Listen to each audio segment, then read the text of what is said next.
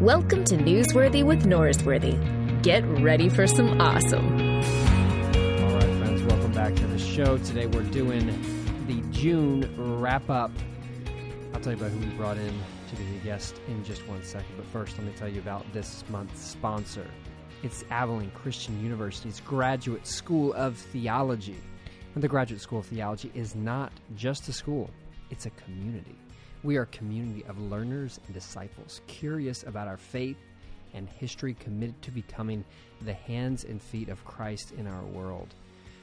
Now, we're not here to give you all the answers or to tell you what to do. We are here to teach you how to ask good questions, how to be curious and virtuous in the pursuit of knowledge. We're here to show you the skills of ministry and scholarship and offer you models of success and mentors to help you in your journey. So if you're looking for an MA, an MDiv, or maybe even a DMin, ACU is the place to go. And I say this as someone who is sitting at my desk staring at two degrees from ACU. So I believe in them personally and for many other reasons. But let me tell you something. If you want more information, go to our Facebook page, Newsworthy or Norsworthy on the old FB, and there is a link to ACU over there. So check them out. Now, the matter at hand this month, we're doing the June wrap up with my man from down south, way down south, Paul Nivison. I don't know how to say his last name. He'll correct me on the show. I don't really know how to say it. But uh, Paul's a buddy of mine, and we had to record this last week because Paul works for the Hillsong Church. And so this week, as you all know, is the Hillsong Conference.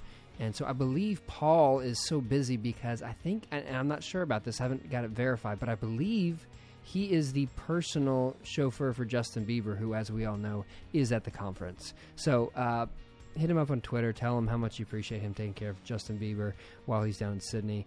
And uh, without further ado, here it is June wrap up. Me and my man Paul doing the thing. Let's go.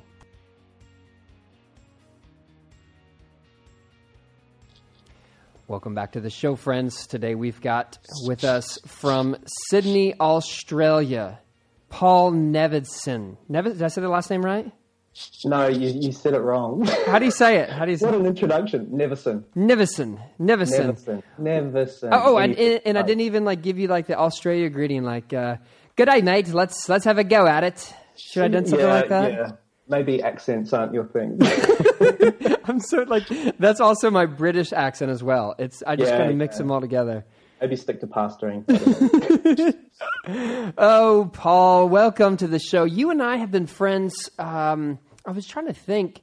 Was it after the first Richard Rohr podcast that we got uh, connected on the old internet? yes, it was. I was I was trying to think about what it was, and um, it was I was on like a like a three day Richard Rohr bender where I was just scouring the internet looking for like seminars he'd done, and just was just like overloading on Richard, and then um, yeah, then I, I you know the old Google stumbled upon your podcast, and I think it was the first one where yeah where he calls you cute. Oh, jeez. I hate that you remember that. Yeah, That- so um, that's yeah that that'll that'll go down in history, I think. Yeah, that uh, that was not one of the highlights of my life. And I've got friends who continually remind me of that. And if yeah, friends on Facebook, anytime I post a picture, they say, "Yeah, Roy will call that one cute." So Yeah. So I listened to the Rohr um, episode, and then I started looking around. There were actually other other really interesting ones, so I kind of got hooked. Long time listener, first time caller.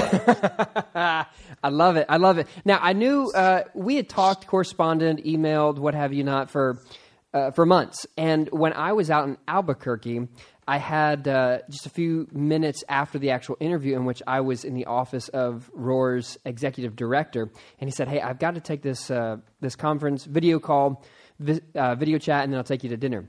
And so I'm sitting in there, and he said, "Yeah, I've got these guys are talking about a video thing," and uh, the guy who you're talking with, it says, "Yeah, this is my friend Paul or my mate Paul. Um, he's a video guy, works at Hillsong." And I'm like, "Wait a minute, I know Paul," and I was like, "You're." Yeah, that's you right there. And uh, I didn't like interrupt the call, but I texted you during the message or while you're talking. I said, "Dude, are you talking to Rohr's guy right now?" And and I realized that was you. yeah, it was a, str- a strange coincidence, but Yeah. um, yeah, I think when it comes to Richard Rohr, I think you and I are probably the president and vice president of the of the fanboys club. Yeah. we'll have to decide who's the president and who's the vice. But um, Well, I, I think we all know the answer to that, but we definitely we we're definitely the same can the uh, the same team. We're big Richard Rohr guys, and he is Yes. he's amazing. I think I've told you, but I think I'm going to go back out there the the end of September, bringing some of my my preacher buddies out there and getting to hang out with them, and I'm I'm super pumped about that. I have to see what I can do to gate crash that party. Yeah, you can pretend like you're you're one of us. Now, uh, for people who don't know, you work at a church down in Sydney, Australia. I've uh, Hel, how do you say your church's name? Uh, some people call it Hillsong, but um, it's officially Hillsong. Hills. I've ne- I've never heard of it. Is that a new church? Is it is it Well, small? that's, no, yeah, it's a small little, you know, up and coming thing that's just that's happening. Um, music, which which is probably with your Church of Christ roots. That's probably why you haven't heard of it. yeah, I would probably just sit in a corner and like close my ears and sing Kumbaya and, and wait till someone opened the Bible and then I would check it. No, no, no. Obviously, you're at Hillsong, which I don't know it's like the biggest church in the world or something. It's it's all over. It's it's growing. Yes, it's it's in a few places for sure. it's in a few places. Um, yeah, it's in a few. That's an. I'm I'm personally concerned that this friendship is your attempt to take over my church and rebrand as a Hillsong Church in Dallas. Well, you just have to be careful. We're coming for you. Okay, so you uh, your vi- I don't know exactly even what your title is. I know you do video stuff. You sent me a, a video you did back. I guess it was January for your Vision, Vision Sunday, and that's Yeah. like that's your stuff. That's what. Tell me exactly what your. Yeah, yeah. I sort of we uh, I work in the film film and television department. My background's in journalism, um, and I've sort of been uh, for the last fifteen years, um, and on staff for fourteen of those. Um, and so yeah, so I, I I'm basically basically a documentary maker. I'm a director. As we shoot. Um, and make yeah all kinds of things for mostly for the church audience. Um, lots of sort of documentary stuff, a lot of uh, our social justice um, uh, activities. I sort of travel a lot and document that. So yeah, so it's it's it's been it's been a fun ride. So how long have you been on staff there? Uh, I think this is my fourteenth or fifteenth year. Did you were you part of that church before you came on staff? No, while I um, I grew up in New Zealand, um, grew up Catholic, um, and then sort of kind of you know went by the wayside, and then um, got involved in, in a church when I was sort of 18, 19, sort of had a radical you know road to Damascus kind of conversion. yeah, yeah. Um, and then I ended up uh, going move, moving to London, living in London, and I sort of didn't know what I was going to do for church there. And a friend gave me this address on a scrap of paper, and I sort of turned up, and there was you know maybe eighty people um, in this little lecture theatre. Uh, and then that I didn't know, but that church had been planted by Hillsong, you know, a number of years before that. And then after about a year, it actually became Hillsong Church in London. So I was then on staff in London for uh, seven years, and then I've been in Sydney for the last uh, seven years. Outstanding. Once again, Hillsong taking over churches, one city at a time, one yeah. city at a time. But now, in your um, okay, so we were texting uh, earlier this month, and you said something about, "Hey, I'm trying to talk to someone on staff, trying to get him to to check out the podcast, and then you should have him on as a guest." And I thought, wait a minute, are you allowed to admit that you listen to this podcast at Hillsong? I thought they would excommunicate you, but you told me no. I'm allowed to as long as I put a disclaimer out there. And I said, okay, well, come on the podcast. Yeah, yeah. You can do your disclaimer, and then we can go. Yes, the views uh, contained in this podcast are entirely my own. Oh, that's funny. Now, originally, I was going to make you feel really just at Hillsong home by inviting you on, and then I was going to uninvite you as soon as I got some pushback on it. yes, yes. yes no. Uh, a little inside joke there. Okay, so let's let's do the wrap up thing. All right. So the uh, the first guest we had for the month of June was our friend Science Mike, and he was talking, of course, about pornography, which is what you always want to talk about with a guy f- whose name is Science Mike. And I thought this would be perfect for a guy from Hillsong because for many pastors, Hillsong is like church porn. Like you know it's out there, but you shouldn't look at it because afterwards you just feel guilty and you feel like ashamed of your own self because you can't live up to this massive mega church down in Sydney, Australia. So that's my transition for having. Okay, wow. I've never heard it quite in those terms. I, okay, I was at um, a friend's friend's church, and it's a, a huge auditorium. It's like a three level auditorium, and I was like, it, it holds like a billion people, and I was like, I. Th- that's where I came up with that term, and so Yeah, yeah. And so there he is. Okay, now uh, Science Mike was on the podcast, and he was talking a little bit about uh, his efforts of trying to communicate the message of Christianity without shame. And f- first and foremost, are you familiar with Science Mike? Have you listened to any of his stuff before? Yeah, yeah. I first I started listening to the Liturgist podcast, um, you know, a while ago, and sort of came across him through that. And I, I, really enjoy his work, like particularly you know the science part of it. I'm not a science guy at all, but I find it really fascinating in the way he he's sort of like the subtitles for, for science. He kind of puts it in a way that exactly. you can understand yeah. for the layperson. Um, yeah. But I did actually notice with that podcast when I was looking on iTunes, it's one of your most downloaded. So uh, you will stop that. Okay, speaking Christians of porn. I yeah, that's I, just need to go there. That's what I think he does so well is because he has all these hot button subjects, and including people who downloaded. There, Mike sent out a tweet afterwards, and it was a retweet of I think my tweet or something. And so you know you go on Twitter and you see the people who've retweeted his comment or whatever. And so I get a message that says your tweet has been retweeted, and it was a an adult entertainer who like right, retweeted yeah. me, and I was like.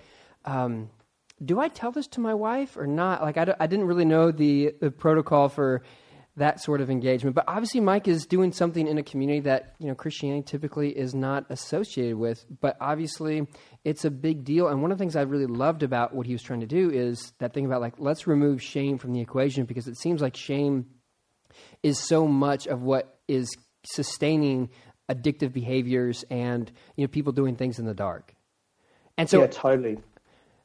I mean, what I think I liked the, the, sort of the phrase that kind of really jumped out at me, out at me when he said, um, "It's not really about the answers, but it's about the questions," and that the question that's okay to ask these questions. And I think his approach to that is going to that helps a lot of people when you can actually just all questions of good, you know, ask the question. And I think that's what I find refreshing about about his work for sure. Yeah, I, I talked with uh, Jared McKenna, who's a fellow uh, yes, Aussie? No. Uh, Aussie? Yes, he's an Aussie. He's an Aussie. A fellow Aussie. And he said that it's his part of Australia, which I think is like the far western side. Is that yeah. right? It's almost another country. It is? yeah, it's you, so far away. Is Australia even considered a real country, though? Well, it's it's a continent. I think you can fit the United States a few times inside of Australia. Yeah, that that's not true. Te- it, Texas is bigger than Australia. We both know that. Well, apparently. but His, but he said that his area, like, it's very much no church affiliation for the majority of people. Is that a similar demographic in in Sydney? Oh yeah, that's Australia wide. Um, it's like I think I, I, saw something the other day. It was like forty eight percent of Australians identify as atheist. Oh wow! Uh, so it's a, it's a yeah, it's a secular country, um, and church attendance is you know not not massive. Well, the, the interesting thing is that Mike was saying that pornography is used more in places where there's more religion. Well, yes, that, that's that's what that's what I've, that's what they're saying. I've heard it like you know whenever there's like a Christian conference or something like the the internet spikes, you know, during those times, and I don't know, and I I just yeah, it's kind of a um, it's a strange phenomena, but it'd be good if um, I guess we could talk about it and not sort of put it under the you know under the covers, if you like. Yeah, yeah. I think that's typically where pornography starts, though, under the, covers. Okay, I don't want to talk about porn any more than this. We'll let Science and Mike keep talking about porn. I want to jump to the next one because the next guest, uh, Jonathan Martin and Ian Cron, which was a tag team podcast, uh, I think there's a lot of connection because I think you and Ian are, are friends, right? Haven't you done at least one conference together? Uh, I was at a conference, yeah, last year where Ian was speaking. Um, I got to do a little session as well, but um, it was mostly Ian, which was great. and I got to drive him around and a little bit. And oh, really? Um, yeah, yeah. Well, I drove him to the airport, and we had some other sessions, and yeah, it was really good. I really, really liked him. Um, yeah. Really, really enjoyed his work and, and his honesty. Like that was the thing; he's brutally honest. Yes, he. you sort of ask him a question about something, and he'll kind of tell you the truth, and it's you, you might listen, not necessarily want to hear it. Yeah, I.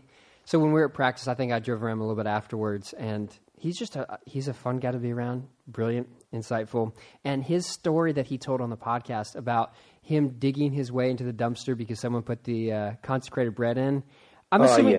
You guys probably aren't doing that at Hillsong very often. We're not going to find the who's that that handsome man who's your pastor. What's his name?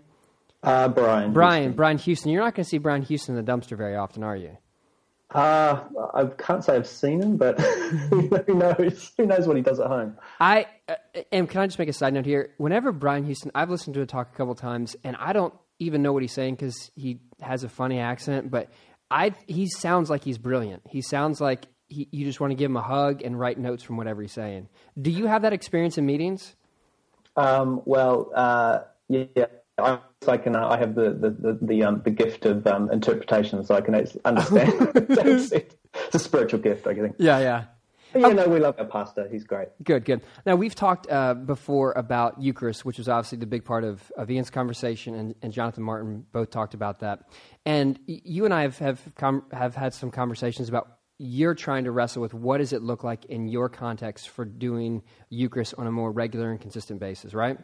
Yeah, yeah, well, I mean, um, so I grew up Catholic, so you know, I knew about Eucharist. That was the main thing, right? So in the, in the Catholic Mass, and then when being in the sort of the Pentecostal charismatic world, it takes on a different. Um, well, it's it's much more symbolic, I guess. You know, so in our church, we we would take communion once a month, um, and it's kind of yeah, it's a much more symbolic kind of kind of thing. But I guess for me, I've been on a journey of rediscovering my Catholic roots a lot and um, and for me, Eucharist has um, become much much more important.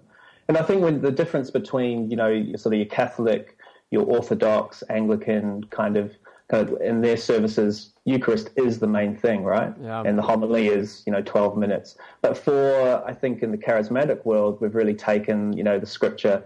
Um, you know, man shall not live by bread alone, but by the word of God. So mm-hmm. the word becomes the main, the main thing. Um, and I think that's that's the difference. But for me, I've really, um, really been kind of looking into what the Eucharist is and, and, and how it's for me it's a great leveler. Yeah, that everyone comes to the table the same. You said that it's just symbolic before. You said it was uh, in in this tradition, the charismatic tradition. It's just symbolic. What did you mean by that? Well, I think like in the Catholic tradition, you know, there's the whole, you know, that becomes the literal body and blood of Jesus. Um, and I think in you know in the charismatic world, like it's it's not seen as that. Which, which I think Jonathan, like he brought it up. He says, you know, you know, uh, Pentecostals and charismatics of all people who, who probably should, you know, be be more inclined to sort of a more mystical approach to things. Yeah. Um, so for me, I, I've I've really, really kind of been hungering, I guess, for the Eucharist in a different way than I have in the past. So does it come naturally to you with the Pentecostal slash Catholic background that you have? I mean, you seem like a melting pot for this uh, Catholic yeah. imagination. Yeah, absolutely. When when I first heard Ian talk about that at the conference that I went to, when he said, "Oh, you know, I have this," someone told him like, "I have this Catholic imagination," and, it just really hit me. I said, "That's that's exactly what I have." Yeah. Um, it's this idea of we sort of don't quite fit, you know, in, in some of the in some of the in some of the worlds that you that you move in, um, but that sort of sacramental um, seeing multiple layers of meaning and things. Um, that does definitely come natural to me. Um, and I think that, you know, particularly as I was of an artistic band, um, I think, and I think Ian talked about that as well, people have an artistic temperament. Mm-hmm. You're going to be able to see those levels of, of meaning um, much more. So, I mean, this, I guess there's two things going on with the Eucharist. One thing is, you know, what is it actually, you know, the, the, the great leveler that we can all come and we leave our sort of arguments in the pews and then we come and we share around this table. Um, I think there's something powerful about sharing a cup, you know, um, drinking from the same cup that we share in each other's um, in each other's you know troubles and in our in our sorrows and in our joys. Because I think like in the Pentecostal world, like in our church, like you know you have your individual piece yeah, of bread, yeah. individual cup. And I think what I love, because I've been going to, um, there's a, a Benedictine monastery not far from here, and I go out there from time to time and to share the cup with with with the community is actually a really powerful, beautiful thing. Um, that we share in, our, in, each other's lives rather than this sort of consumerist, corporate, um, individualized kind of experience of spirituality. I think there's really something powerful about when we share in this together, you know. Um, unless, you, unless you're a germaphobe, and then it absolutely is terrifying yeah. to you. Yes, well, you know, but I, I, think there's there's something to overcome there. But actually, I was, I was um, a friend of mine sent me this uh, this week um, it's a quote from um, the Zohar, which is like some kind of Kabbalah kind of text. I'm starting to sound like Rob Bell, but uh, it says, it says uh, I'll read it to you because it was actually really good. It really helped me. It was like the narratives of the doctrine are its cloak. Um, and uh, the simple only look at the garment, but the instructed, however, see not merely the cloak, but what the cloak covers. And I think sometimes, you know, when we think of hmm. Eucharist, it's like it's this bread and it's this wine. It's sort of the outward ritual, but underneath that is this whole other thing that I think Jesus is trying to get us you know, to, to understand that we actually are, have a shared spirituality. We actually have a shared community. Yeah. Um, so I think, yeah, you know, it's, I found listening to Jonathan in particular, I felt like he'd been reading my mind and, you know, his whole journey of like being in the Pentecostal world and then, you know, he had some time, you know, he was like an Anglican or Episcopal church for, for a year. And I, I just really resonated with what he was saying. You definitely get that, yeah. You know, for me, coming from you know the Churches of Christ, which we, we've joked about before, uh, there is not a whole lot of emotion typically in the tradition that I grew up in. And so it didn't come as intuitively, but I think it always, in its absence, I knew there was something missing. Mm. And so, like, I had a little bit of a Pentecostal phase in college because, you know, we all experiment when we're in college. You know, for me, it was uh, a little bit of Pentecostalism, but like, I, but I always knew that there was something that it was that there was that was missing, like this this connection with something that's more transcendent, and it's not just like beliefs, but it's a, an experience. And the mystics, for me, give language to that. And so, as someone who's grown up taking communion every week, and it's it's probably more, as you mentioned, like the individual shot glass of the, the blood of Jesus, and you take your pinch and you keep on passing. Uh, it, it's still there, but you know, obviously, sitting in pews and passing it doesn't get like the same experience of like we're all together around a table, mm-hmm. and there's not the communal aspect of it. But for me, like I've taken this practice that I've done every week since I was a kid, and I've started to now see it with different eyes, and I see it as being far more important than I ever did before. Mm. Oh, totally. Yeah. I mean, I think um, what I, this idea too of do you take communion or do you receive it? Yeah. You know, and it's like a small word, but it, but it, but it actually changes everything because we take everything. You know, in our world, particularly in our Western world, we take what we need, and it's but to receive something and I think you get to a point in your Christianity when you've been going along for a while, you can start thinking that you've kind of got it together. Oh, you know, I'm pretty good. I'm pretty holy. I've got it. I've got it. But we actually all need to receive. Yeah. And for me, I think Ian talked about it at this conference I was at. He talked about the power of receiving. Yeah. And I think, you know, particularly as, I don't know, you as a pastor, where you're actually always, you know, giving out and you're, you know, operating your gifts, there's I don't know. Do you even feel like the need that actually I need to receive? I do. Yeah, he's he has a Ian has a rant about uh, take is what happened in the garden. Like you took Adam mm. took, you know, Eve took, and uh, you know, for me, like the, the, way we do communion at our church is we get around tables and we do pass the individual little cups around, but still, we're like it's in a circle.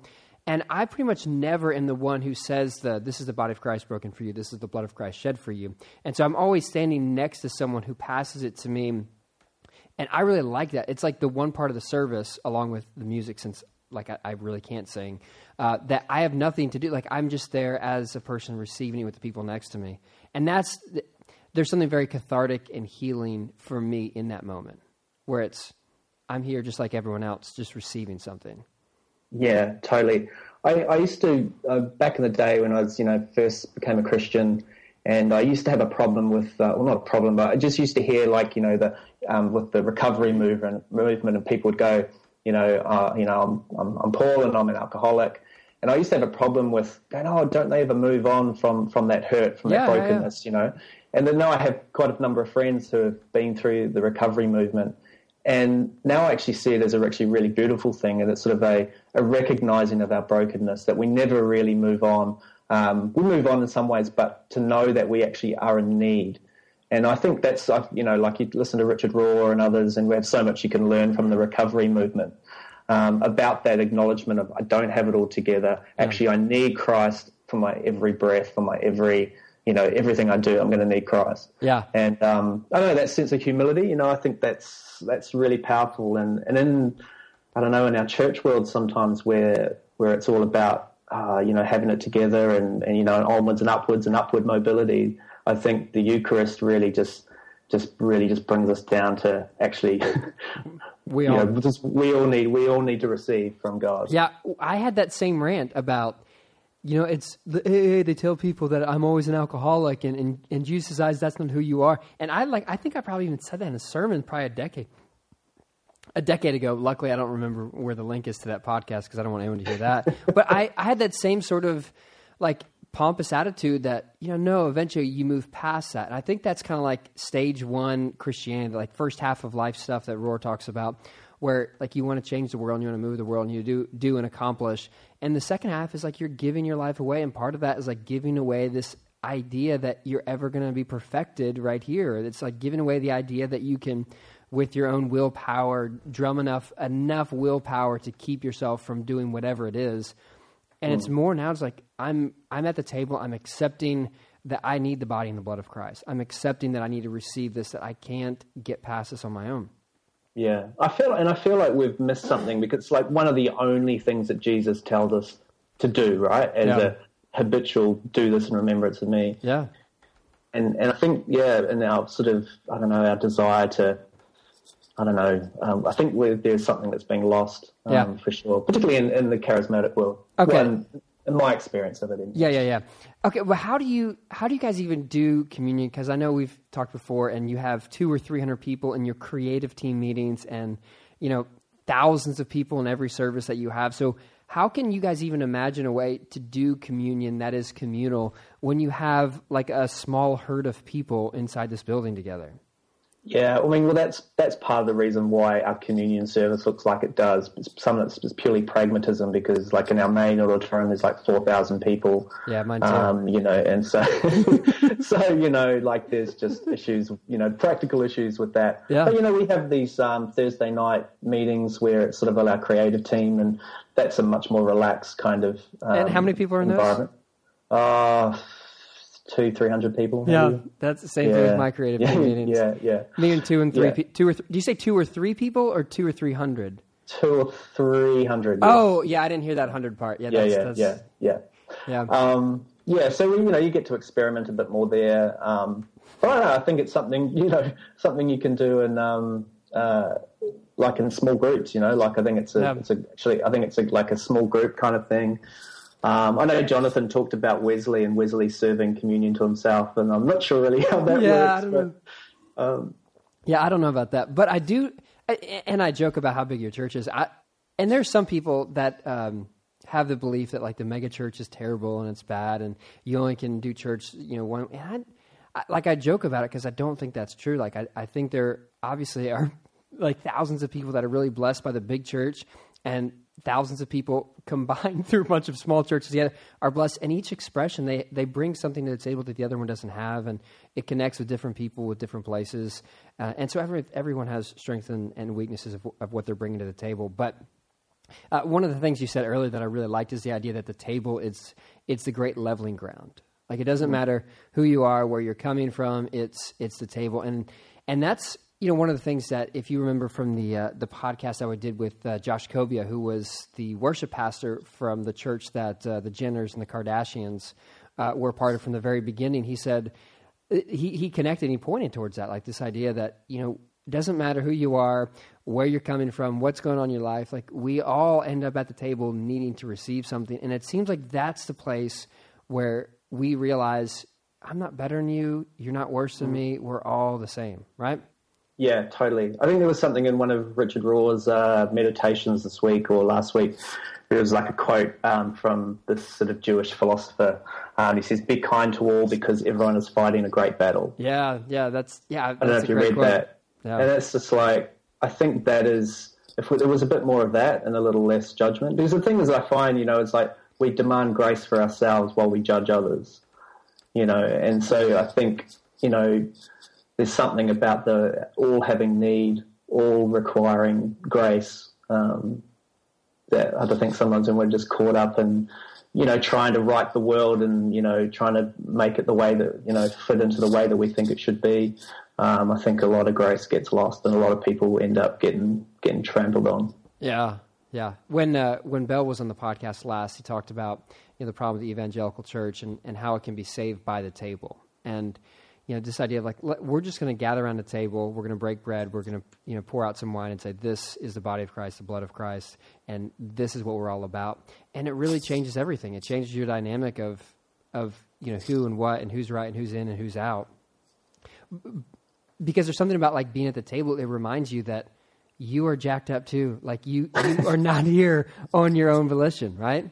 Yeah, totally. Yeah, we all have our issues to work through for sure. Yeah. And I always think, um, you know, like I was thinking with maybe um, shooting ahead to the Caitlyn Jenner Mm-hmm. um, podcast, but I always think who was actually the fallen ones, you know, fallen in inverted uh, commas, where, you know, you have all these sort of Christian what did you call that? who- In, in, inverted commas? Invert- inverted commas, you know, fallen as in quotations is what we call quotations. that in the oh, you call them quotations. Okay, Yes. hey, translation. Yeah. um, but who's fallen? You know, is it the transgendered person or is it the judgmental person that is, you know, bringing a lot of hate? You know, like I think we all have all our issues. Um, and I think with the, with the transgendered thing, it's such a new conversation anyway, just society trying to wrap its head around it because there's just not a lot of understanding, let Yeah. alone the church, which is still trying to come to terms with lots of issues. Um, but a bit of grace, I think, and a bit of understanding um, I think too, like you know, whenever I, you read the Gospels and you read Jesus, and he's always rehumanizing people, whereas you know you hear the critics and the sort of the holier than thou people who are always dehumanize people because when you dehumanize someone, it's so much easier to criticize and say nasty things. Yeah. But when you actually know someone, when you humanize and see people on the, the level of their humanity, which is what I think the Eucharist does Yeah. we actually see each other as brothers and sisters.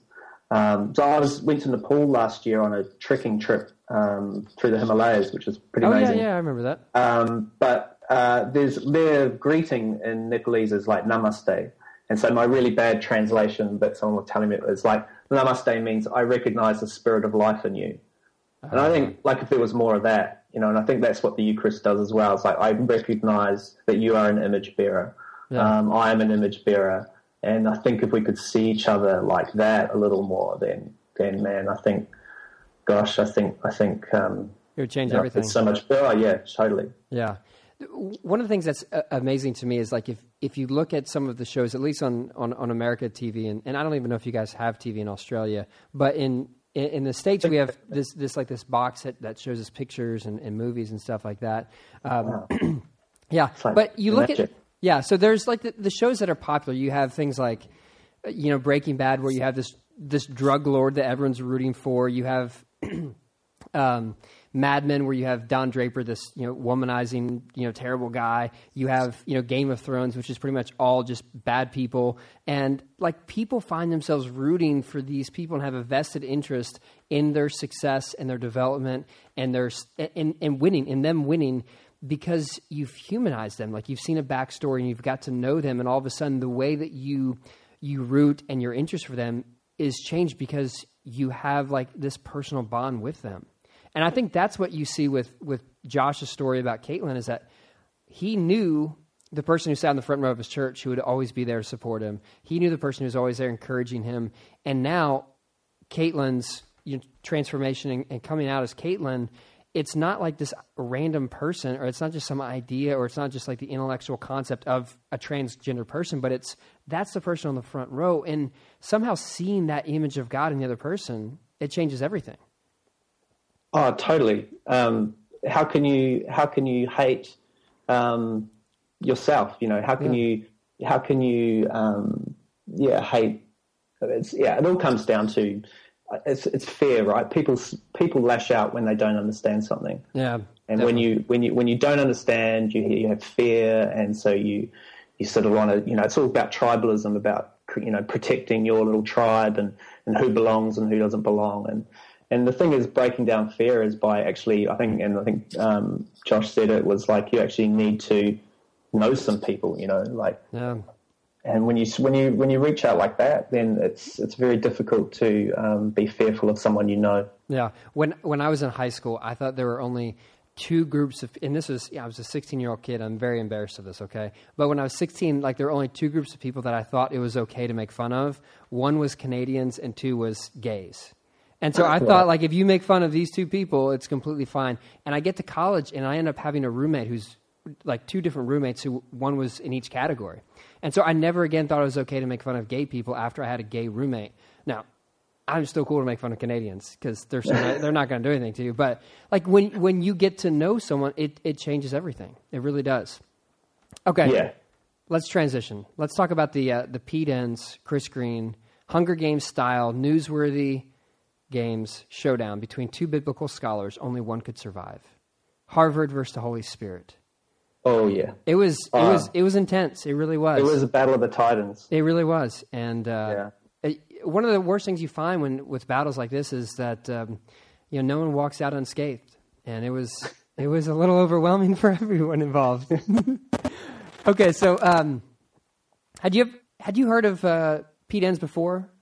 The pod- Uh, I'd, yeah, through the podcast, um, I'd heard I'd heard about it, uh, heard him, and um, yeah, it's he's one of his books are on my sort of reading list of to read. You know, I haven't read them yet. but- yeah, yeah. Um, but yeah, sort of, yeah, it was. I feel so unqualified to talk about it because it's like you know biblical scholarship.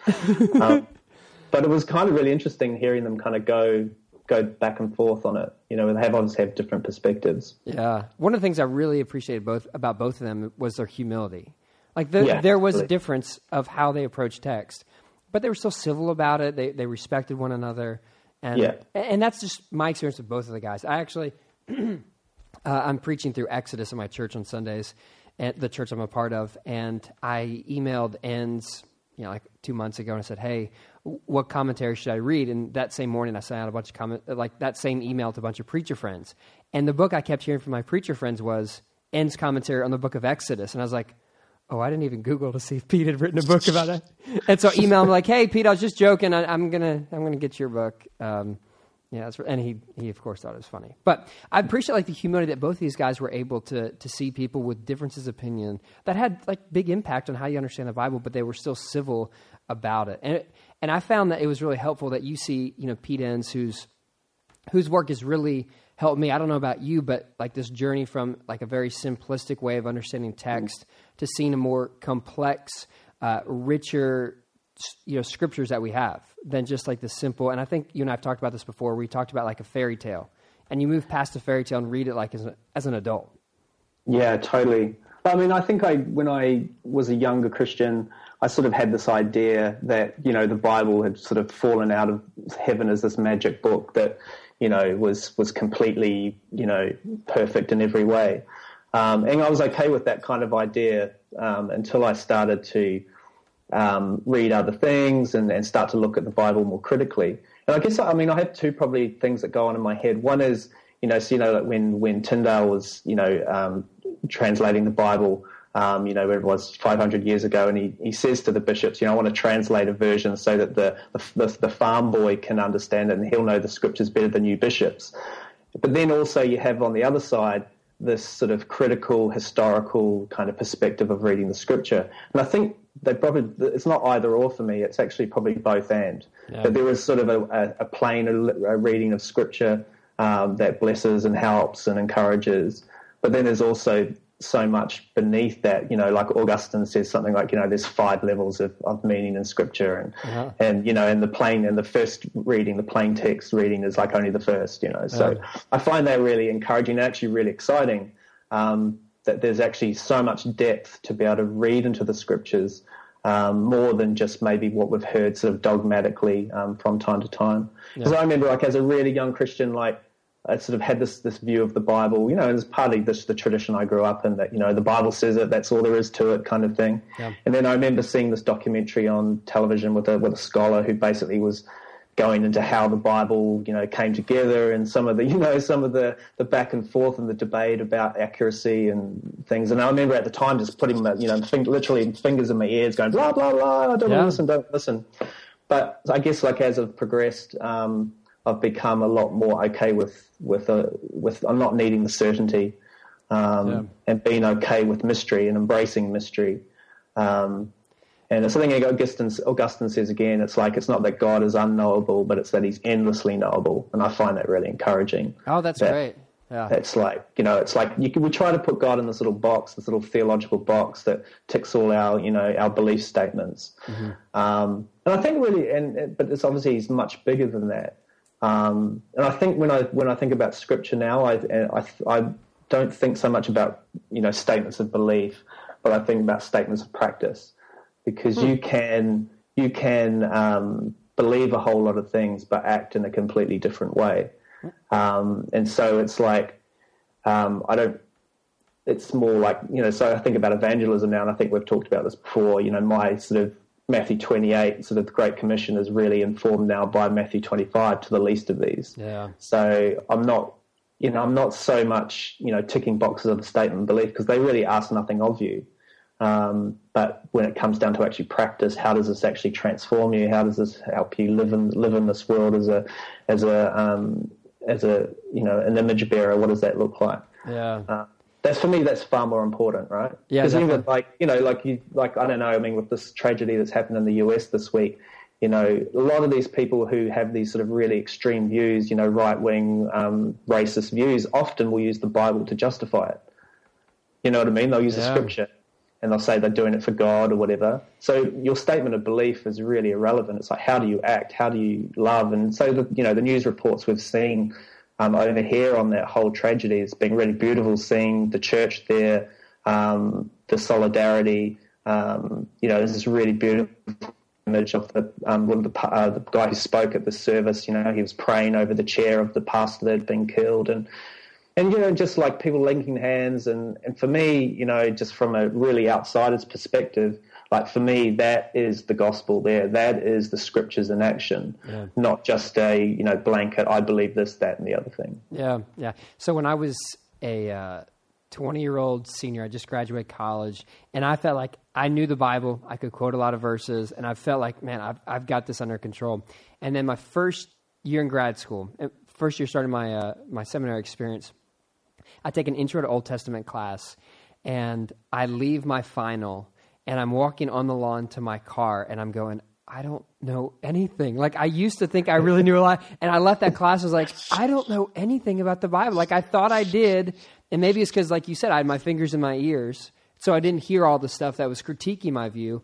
But at that point, I was like, I, I don't know anything. And during that class, one of the things that I remember to this day was my professor, who's a brilliant guy. I think uh, his PhD was from Harvard in Old Testament, and he was going on some rant about uh, you know who wrote this, who wrote that, blah blah blah. And he goes, but ultimately, what it all comes down to is loving your neighbor. I was like, yeah. Yeah. I like that's it. Like that's the like your beliefs of you know who who was the author behind Exodus. That's okay. That, we can d- debate that, but ultimately, if the practice isn't loving your neighbors, then you you've missed the whole point.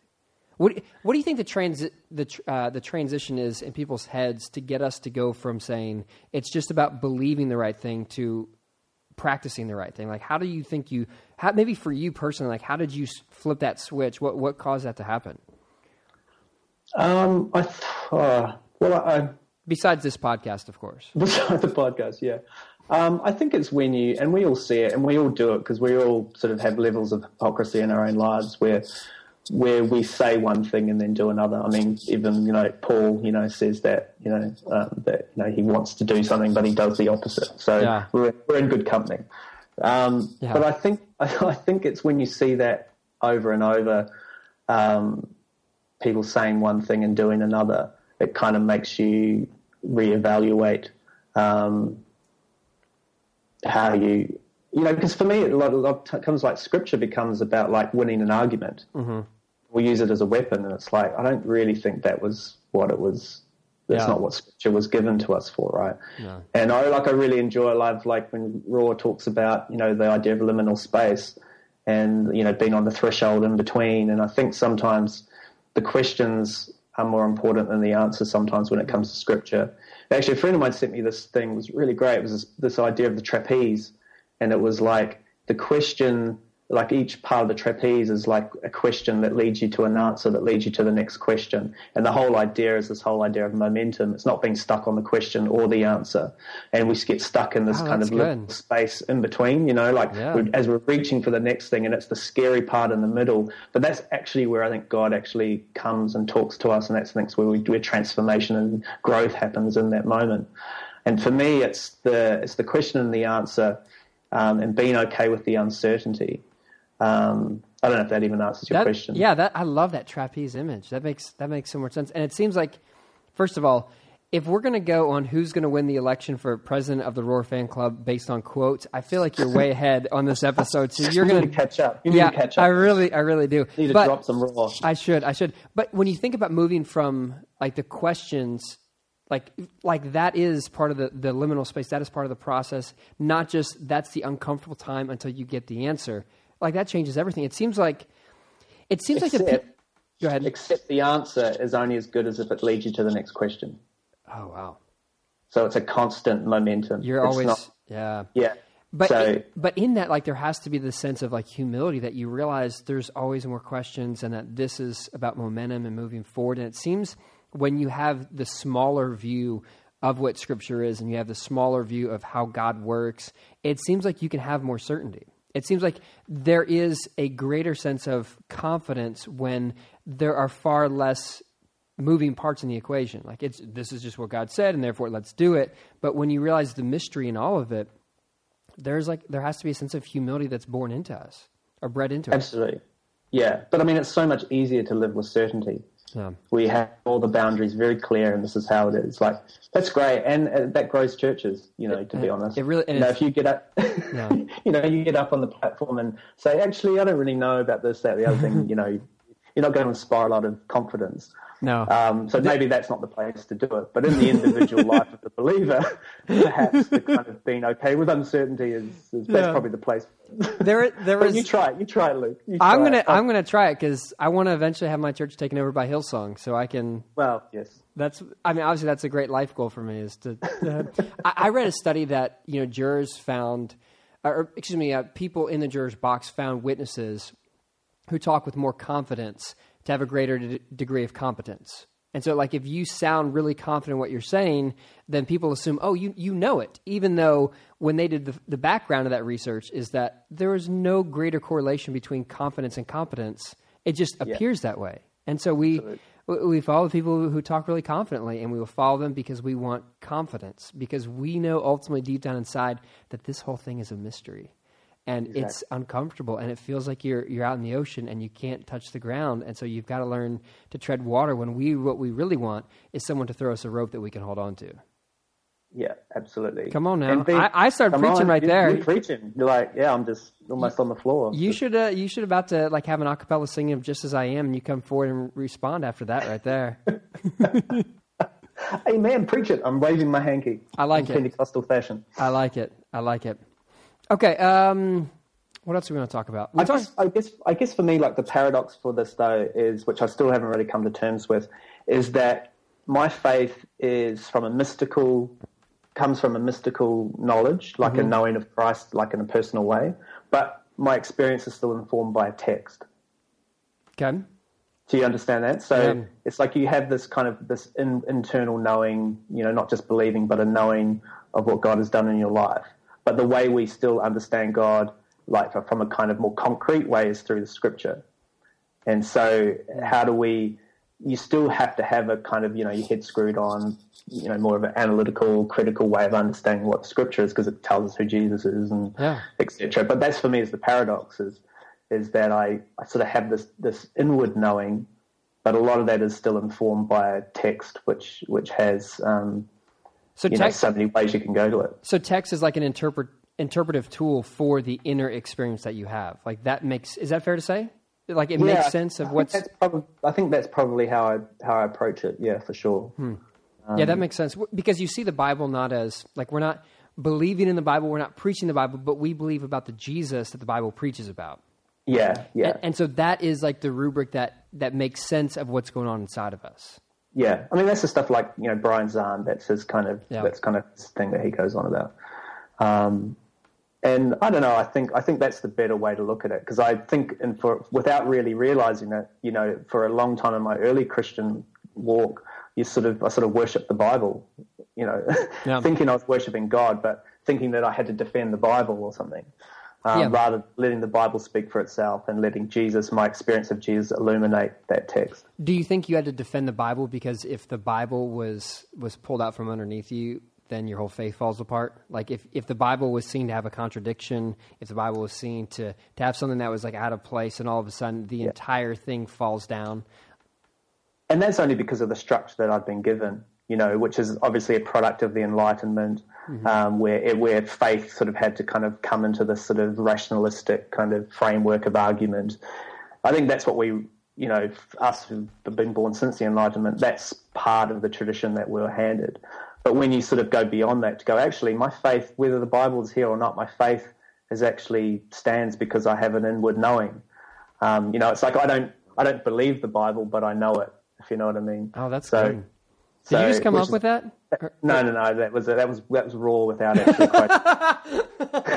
See, you were just like, I'm so far ahead on the Rohr quotes. I don't yeah, even have just, to include. I didn't have to quote him now, and I just actually thought you would, being a being a fanboy. I thought you would have known. Oh, that's Rohr. But, you know. Oh well. But yeah. he he tells this great story where he um, was got up in his pulpit and he said says I don't believe in the Bible and he says you know he says it's like his parishioners were going to go and ring yeah. the bishop get him kicked down he goes no no no it's okay but I know the Bible and I think that's the transition you go from just believing it to knowing it and yeah. knowing it in a different way that's good uh, that's good yeah okay but it's still a journey right it's still a journey I love it though okay let's talk uh, Phyllis Tickle who in a lot of ways, uh, many people saw her as like one of the architects of the emerging church. Did you guys even have the emerging church all the way down in Australia? Did it make it down under?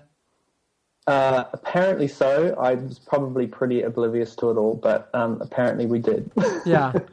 but I, got confused. It was like emergent, emergence, emerging. Yeah, I.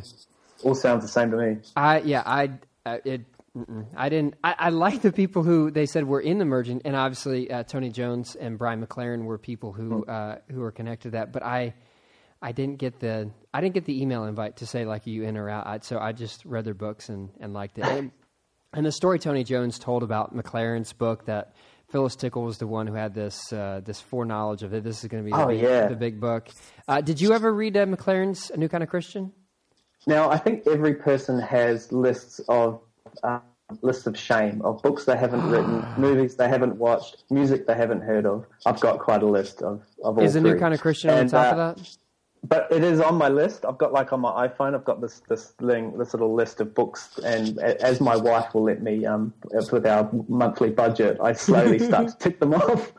And uh, his book is definitely it's definitely there. on the list. Yeah, yeah. But I've heard heaps of his talks and really enjoy enjoy his perspective. Yeah, yeah. See, um... but, but yeah, um, but with Phyllis Tickle, like I'd heard her name so many times, and it's when you when you're reading people and the people that have influenced the people that you're reading. Yeah, it's like oh, I really should, you know, um, I really should check her out.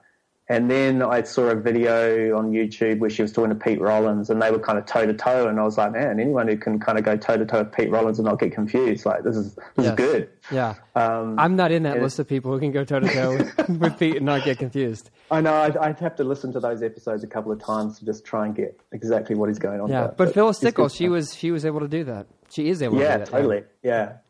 And then I think when I there was that article that came out. Um, where she basically talked about you know having cancer and and I, she, her just sort of um, her demeanor and that really just struck me as something. Wow, this is a really yeah. awesome person. You know, yeah. you know. She said, I think like she said, like dying is my next career. Yeah. I just thought, wow, to have that kind of perspective is like I hope you know when I'm sort of in my 80s or you know that I can have a similar kind of perspective. Yeah, definitely. And that's what why I initially thought, man, I really would love to sit down and get an hour with her, and it would be well worth buying a plane ticket and flying over to Memphis to, to talk to her. And obviously, didn't work out uh, that way. But that's uh, to go back to Rohr. I mean, that is the, the second half of life. Is you're you're giving yeah. You're giving your life away, and there is there's a lot of peace to that that you you understand. Like this this is part of it. This is part of the journey, and it's just another phase. And yeah, I, am not there. I'm I'm 33 right now. I'm not ready to think about that. No, but like, what did you think? What did you think about? Um, so I think one of her more famous books like great emergence yeah. kind of idea that you know every 500 years there's a there's a big kind of you know eBay auction or whatever on Christianity. Yeah, the the, the rummage, sale. sale. Yeah, rummage so sale. okay, so you think about Inigo 500 years ago, the Enlightenment, which you discussed earlier. Obviously, that was a big turning point, and let's not get caught up on exactly the year and all that stuff, but the Enlightenment changed our existence, and the mm. comparison was always, well, when you had Gutenberg creating the printing press that was probably equivalent to the internet being created by, uh, I guess, Al Gore, who created it, I think. uh, I don't know, whatever. Um, but like that changed the accessibility of information. And like you and I would not be talking without the internet right now. I mean, there's there are relationships and there's information that I would not have probably had access to without the mm. internet. And so I see this as like this could be a huge changing thing, and people with uh, you know smartphones in their pocket that um, I think my generation was kind of like the last one to grow up without that being part of their existence. Like most people under the age of 30 or 25 grew up always having like encyclopedias of information accessible in their fingertips. And so I like yeah. I get the last 500 years and then right now like this being a big change. Um, you know the the great schism or the uh, you know the dark age stuff. I don't really understand that too much to get it, but I get right now this could be a big turning point. What did you think of it? Yeah, well, I mean, I haven't read the book, but I totally think, you know, with the internet in particular, like the free flow of ideas has been um, like just kind of revolutionary. Um, and that's that's what I think is breaking down a lot of the tribalism as well. That yeah. you know, you used to stick in your little tribe and who you knew and your belief statement and whatever. But now with the internet, you know, we're being the cross pollination of ideas and being able to look into other people's worlds and then go, actually, we're actually bringing down the tribalism doesn't matter so much. You yep. know, the sort of denominationalism, all these things, um, they're not as important. And I think we're actually all richer for it. Yeah, we're actually seeing actually all on the same team here. We actually all have something to bring to the table. Um, I think that's the exciting thing. Is you know, like there's so much you learn from from from the churches of Christ. Hold on, let's um, mark that note. Catholics, whatever. No, let's that. just stay with that first point. Um, what exactly do you think Hillsong could learn from the churches of Christ? We can We'll, we'll do that in the next podcast. Harmonies, harmonies, perhaps. you guys, you guys major on the harmonies. Um, yeah, we just we major on the drums and the guitars. yeah, you. Uh, it it definitely changes when, like, first of all, you humanize people. Like, you actually get to know people and across uh, you know lines that you would have said on the other side of before, and you can't like vilify them when you go, oh wait a minute, there's like good people in this tradition and that tradition, and it it it makes it so much better. And like you said, we are richer for it. And I think that the big challenge, though, with the internet age is that you said, you know, we've got all this fingertip access to knowledge, mm-hmm. but there is a real lack of wisdom with it. So mm. we have all this information, but, and I think it's the stuff that Rohr talks about, second half of life, about we don't mm. have elders so much. Huh. Um, I think that is probably the challenge of the internet age is how do we still bring through people to desire to become elders so we can actually, how do we pass the, the knowledge and actually – you know, handle it with wisdom and care and love and yeah. actually make benefit rather than, you know, something that ends up dividing us all again. Yeah, that's fascinating because, you know, you give a kid a, a, a big Ford truck to drive, they're going to run over some people. Like they shouldn't have that, that at their fingertips. And the same with sometimes with information, that can do the same thing. Yeah, yeah, I never thought about it. I wonder what that even looks like today, like where you have – elders, like the statesmen. Obviously, like the Rohr is for us, as you've quoted him every 30 seconds on the podcast. he's an elder for you that, like, he's literally like the other side of the world from you. I mean, he's Albuquerque, New Mexico, and you're, you know, Australia, yeah. but he has that position for you. And so I guess if, if you're willing to submit and to give a person that sort of platform in your life, then you can still find elders even in this, in this you know, post internet yeah. world.